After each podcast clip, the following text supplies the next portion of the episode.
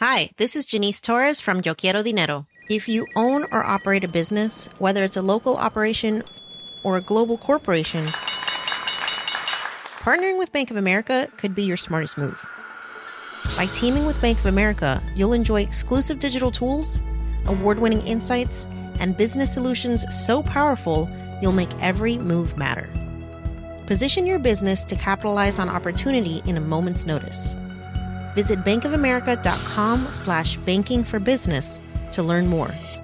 What would you like the power to do? Bank of America NA, copyright 2024.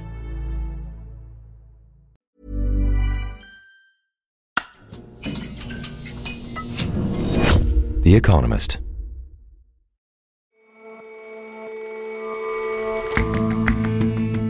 Hello and welcome to The Intelligence from The Economist. I'm Jason Palmer. And I'm Ora Ogunbiyi. Every weekday, we provide a fresh perspective on the events shaping your world. In lots of markets, electric vehicles are still rolling onto the roads, but demand is clearly cooling. In Britain, it looks to be just about flat. We ask why and what might change to put a charge back in the market.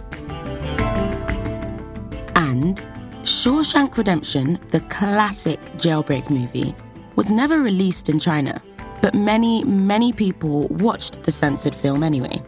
Now, a new stage performance is finding new resonance.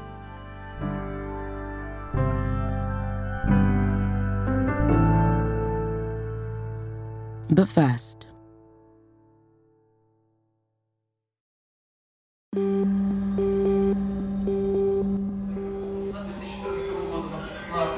One day before his death, Alexei Navalny appeared in a court hearing by video link from prison, the polar wolf penal colony deep in the Arctic, which is as forbidding as it sounds.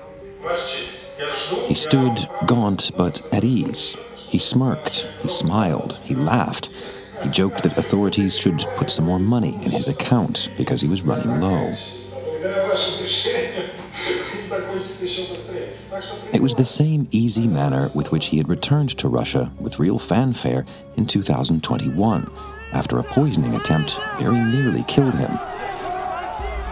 He landed, he was arrested, he never knew freedom again, and through it all, he remained mockingly cheery. In the end, there was only one way for President Vladimir Putin to wipe that smile off Mr. Navalny's face. Now, the most recognizable opposition leader in Russia is dead, and nearly every other prominent opposition politician has either been killed, jailed, or exiled. As international condemnation and finger wagging spreads, inside Russia, the screws are tightening, even on people who had never before engaged with politics.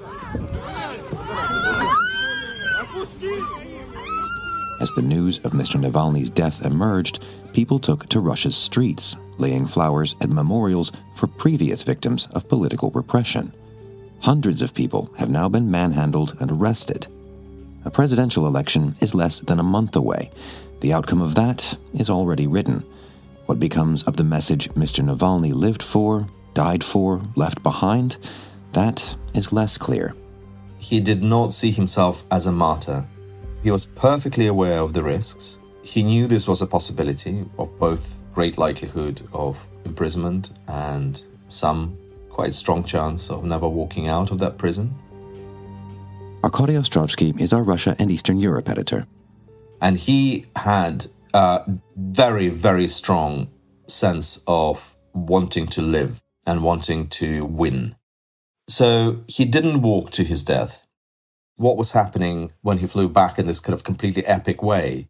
Hero returning, you know, Lancelot, whatever you want to call it, returning to slay the dragon was epic. And, and it was not just about power. It was not just about political power. It was about fear. In a way, he overcame that fear of death, maybe because he actually had a, this brush with death and survived it. But I think his attitude to death was, it's not as scary as you all think because he's actually seen it. I think having been in a coma for several weeks, he's actually had experience of death, which very, very few of us actually have. And therefore, I think he concluded in his head, this actually, it's not that scary. If indeed he was walking into the maelstrom to come back defiantly, smile on his face, why did Vladimir Putin wait so long then to do what he was ultimately so willing to do? Why now, and why not some any time between then and now? Something that Navalny said Putin acts proportionate to threat. He doesn't just go and kill people, he kills people when he feels a threat, when he feels danger. And my guess is because I think we are entering a new phase in the war and a new phase in Russian regime. Putin is on the offensive. I think Putin feels that he needs to reassert that fear that keeps him in power. We've always described this war as being a war on two fronts a war in Ukraine and a war in Russia. And he's advancing in Ukraine. I think he felt that this was his advance in Russia. I think it's before the elections. I think it's part paranoia, and the paranoia is very evident now in Putin, and you could see it in, in Tucker Carlson's interview. Whether it was just defiance of everything, and it's a, a you know attack on Ukraine, attack on the West, attack on Russia, all at the same time, and the best defense is attacking. I don't know why precisely now. I don't think anybody does actually. But in terms of the logic, it's to strike more fear, maybe because he feels it's weakening. It's to show to the West that he will go all the way, nothing stopping him. He will cross all red lines, so keep away. So, if the object here is to strike more fear both at home and abroad, what does that mean for Russia's opposition? What does it mean for those who would be against Vladimir Putin that their notional, their only plausible leader is now dead? I don't think that Navalny was the only plausible leader. He was certainly the most powerful one, the most charismatic. And the one, importantly, I think he was the one who could bring different parts of Russian society together liberals, more nationalist leaning. I think it leaves them in fear. I think the challenge he presented to Putin is he displayed the lack of fear. He encouraged people to overcome fear. And that is a real challenge because Putin's system runs on fear. It has to have fear in the heart of it fear, greed, and lies. And Navalny showed that he is not fearful, and that was dangerous. I mean, that, that undermined the main premise of Putin's power. Well, that raises the question, though, whether Navalny's death will empower or quieten the opposition that remains. Will they be more fearful, or will they only feel more aggrieved and louder and more willing to take risks? It will certainly, for now, strike more fear. It's not just fear, actually, Jason. Maybe it will pass, but for the past, whatever it has been now, 76 hours, I've been talking to people in Russia, and I can't describe to you the sense of darkness and how crushed people are. Of course, they're still grieving Navalny, as a lot of people in the world actually are. But for now, it's incredibly dark. There is no unqualified opposition to Vladimir Putin out in the streets in Moscow. Politicians are in jail. People are not walking out and protest down with Putin because it's an armed state, it's a fascist regime, and they know perfectly well, and, and Putin wants them to know, that he will shoot at the crowd.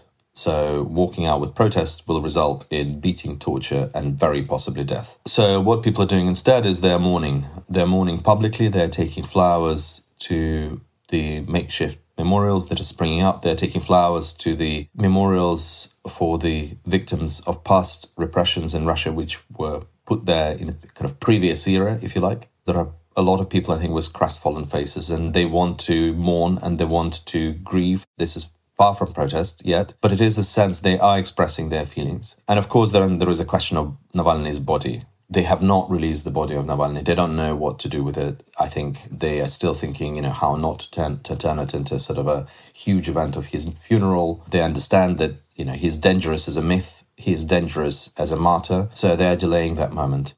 What's the long run of this? Right now, it's very hard to say what the very next move is and whether there will be a funeral. I mean, a year from now or so. What is the likely long term, in the history books, impact of Mr. Navalny over the course of his whole life? The reason Navalny's death is so crushing is that it crushes this idea that the good wins over the evil.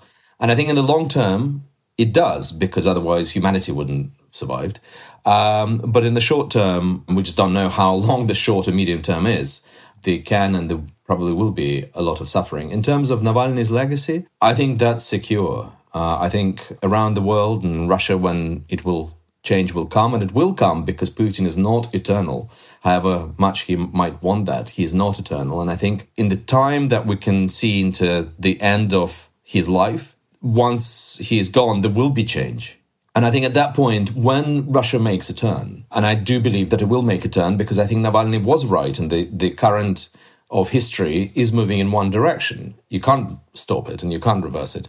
I think at that point, Navalny becomes an absolute hero in whose name things are done. Politically, I think Navalny will live, but I don't want again to, to end with sort of words of pathos because there is a awful finality about somebody's death and he was a person, he was not a slogan. Navalny was a man for whom you had great respect, perhaps someone you would freely call a friend. How are you doing in the wake of his death? It's hard not because he was just a personal friend and somebody I knew. It's hard because and I think it's the feeling is true for a lot of people is because the kind of character he was and what happened does become a personal loss, if you know what I mean. Seeing extraordinary strength of his wife Yulia is uh, support, I think, to everybody. Everybody should be supporting her. In fact, she, with her strength, just like Alexei with his strength, seem to be holding everybody together. Arkady, thanks very much for your time. Thanks for having me, Jason. In the most recent episode of the subscriber only Weekend Intelligence, Arkady chronicled the last three years of Alexei Navalny's life, from his poisoning with a nerve agent through to his return to Russia in 2021 and his fateful imprisonment. Have a listen wherever you found today's episode.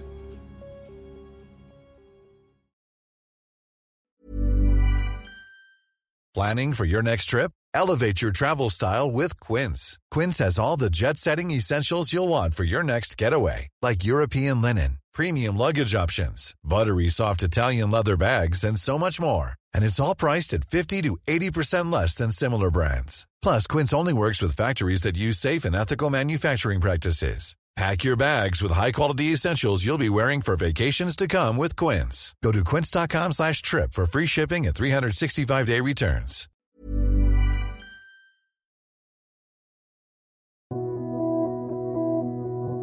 It's easy to forget that for a good couple of decades there, electric cars were all over the place. Passenger cars, taxis, trucks, battery exchange programs, the works. A little over a hundred years ago. It took quite a few decades of petrol powered dominance before climate concerns pushed the notion of battery powered transport back up the agenda. First with hybrids like the Prius. The gas electric Prius with hybrid synergy drive is here. And then back to all electric for the mass market. The Nissan Leaf. What if everything ran on gas? Then again, what if everything didn't? The 100% electric, zero gas Nissan Leaf. And of course, Tesla. The Tesla Model S. Motor Trend's Car of the Year. A car that may lead other cars in no longer taking from the earth, but accepting from the sun. Getting people to buy them, well, in various markets, that has had its ups and downs, usually with the raising and lowering of government subsidies. Globally, sales are still on the rise, but rising more slowly in Europe and America. And in one country in particular, the growth has altogether stalled. Last year, electric car share of all vehicle sales fell for the first time in Britain. Vinjeru Mkandawire is a Britain correspondent for The Economist. The fall between 2022 and 2023 was only a tenth of a percentage point, down to 16.5% from 16.6%, but it's a reflection of what's happening in the wider market. Electric cars have reached an inflection point, having taken off at huge speed thanks to early adopters and generous government handouts, some of which have since been phased out. Electric cars now need to appeal to the mass market, and that won't be easy. So, before we start looking into the trend lines here, let's put some numbers to it. How many electric vehicles are on the road in Britain? So, Britain registered its millionth electric car in January. That's up from fewer than 4,000 EVs just over a decade ago. That's a lot of progress. So, electric car sales are still rising, but it's the slowing pace of growth that's causing apprehension. At the moment, demand is being driven by fleet buyers, such as companies, rather than individuals. And so, car makers are reconsidering how quickly motorists might trade in their petrol and diesel cars for electric ones. Policymakers are revising their forecasts too. The Office for Budget Responsibility, which is the government's fiscal watchdog, has lowered its estimate of the portion of new car sales that will be EVs in the coming years. Earlier, they forecast that electric cars would account for 67% of new car sales by 2027. Now it anticipates it will be just 38%. And just so we know, how does Britain compare with the rest of the world when it comes to this? Growth is slowing in Western markets more generally. The number of electric cars sold in America increased by 1.3% in the final quarter of 2023, down from 15% in the second quarter. With the exception of China, where the uptake has been strong because of cheaper prices, most consumers are still reluctant to make the switch. And this is hitting the car industry, at least in the West. Shares in Tesla have plunged by more than a quarter so far this year, and car makers are shifting gear slightly. Some are adjusting short term production targets or delaying new EV models. General Motors, for instance, ditched plans to deliver 400,000 EVs by mid 2024. And this month, Volvo said it would stop funding the Polestar electric car brand, and Hertz, the car rental company, is selling a third of its EV fleet. But even though the slowdown in momentum is global, Britain is still a bit of an outlier compared to other countries. How do you mean? Unlike Britain, the share of electric cars sold in the rest of Europe actually grew last year, albeit more slowly. But in some European countries, it grew quite a lot. Electric car share of sales was up by nearly 4% year on year in Germany and Norway in 2023, and by more than 26% in France. But in Britain, it's shrinking. Well, but why? Why is Britain an outlier then? Well, the biggest problem is price. Electric cars are still up to 40% more expensive than a petrol or diesel car. Whereas in China, electric cars now cost roughly the same as petrol or diesel cars. Other countries know that the upfront cost of an electric car is still a big issue, so they offer handouts to car buyers. But Britain's government phased out most of these handouts. That includes a £5,000 electric car grant. That's the equivalent of just over $6,300 which was whittled down before it was eventually axed in 2022. And then, about a year ago, Rishi Sunak, Britain's Prime Minister, announced that his government would delay a ban on sales of new petrol and diesel cars from 2030 to 2035. I'm announcing today that we're going to ease the transition to electric vehicles.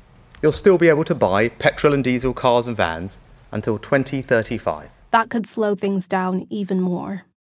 So, if the carrot here is gone, the subsidies, and the stick of petrol engines leaving the market, that's now more distant, it sounds like it's going to be really tricky to reverse this, this slowing in the uptake. Trade groups and car makers in Britain are calling for tax breaks to get more electric cars on the road. But even if the government doesn't offer any more handouts, there are two reasons for optimism in Britain. The first is competition. So, car brands like Tesla are slashing prices, and the average discount on new electric cars reached 10.6% at the end of 2023, up from 4.8% at the start of the year. And an influx of Chinese brands will also boost affordability. The second reason we're feeling quite optimistic at The Economist is the binding government targets for car sales. New laws that kicked in this year required 22% of car makers' sales in Britain to be electric. This share will increase until it reaches 100% in 2035. That certainly isn't reverse gear. Minjo, thank you very much for your time. Thanks for having me.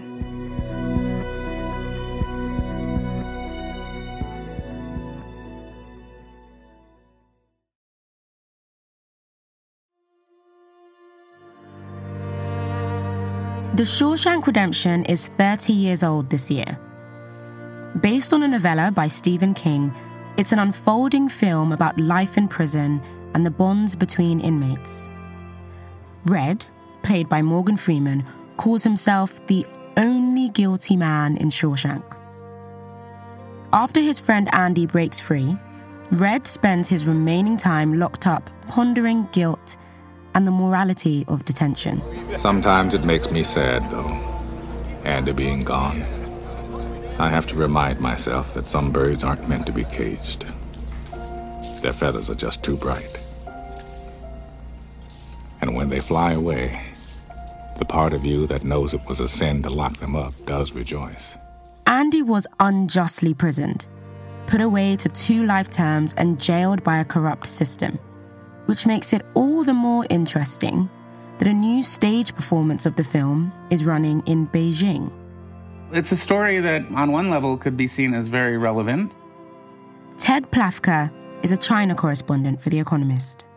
It's about a corrupt police state, unjustly imprisoned people, and institutionalization of people. And a lot of that is very on the nose for China, but because it's set in a foreign country and another time, another place, censors have some plausible deniability. It can easily be seen as not relating to China. This takes place in America, in the state of Maine in the 1950s and 60s. What could it have to do with China? And Ted, you've seen the show. How was it?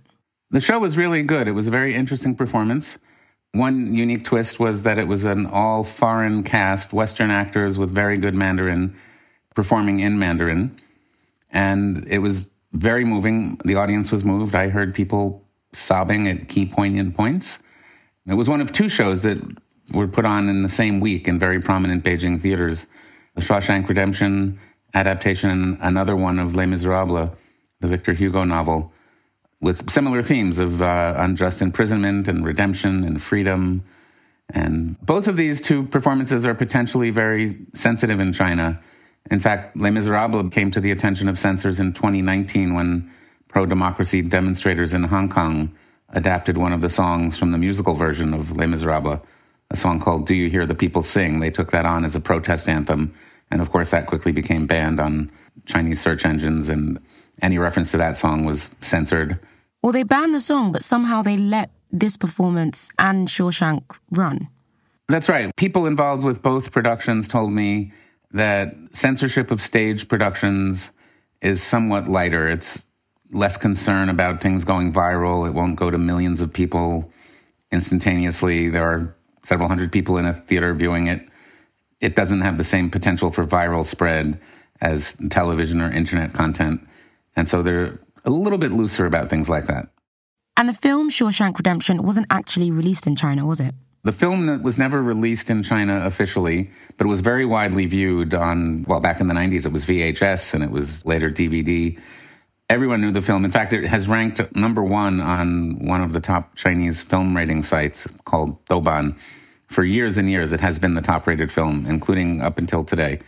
So it's very well known. It was never officially released here, but it was banned as a search term in 2012. There was a big story about a self trained lawyer, blind, who was arrested for his human rights activism. And he made a dramatic escape from house arrest, leaving his village on his own. A blind man left at night and made his way to Beijing and made his way to the US Embassy and eventually on to the US. A lot of people compared his daring escape to the Shawshank story. Don't want to spoil it for people, but it has been 30 years. So um, there is an escape.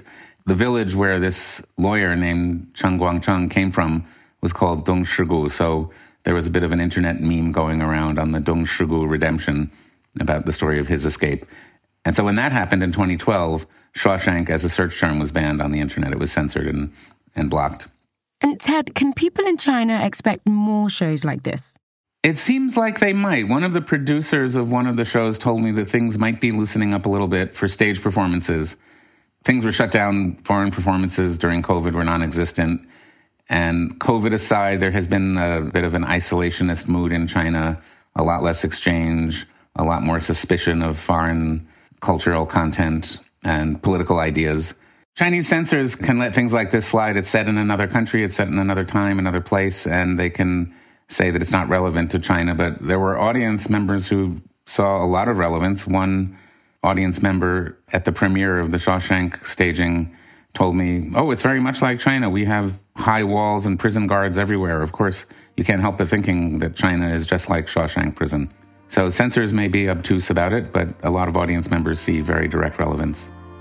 Ted, thank you so much for coming on the show. Always a pleasure. Thank you.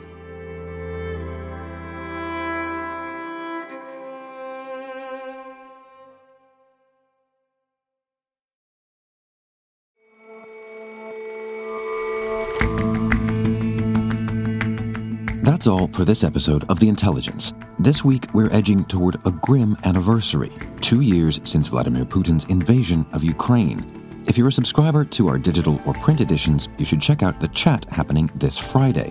our editors take a look at what, if anything, has been achieved and what happens next. Sign up for access at economist.com slash digital event and tune in on Friday, February 23rd at 5 p.m. London time. For now, see you back here tomorrow.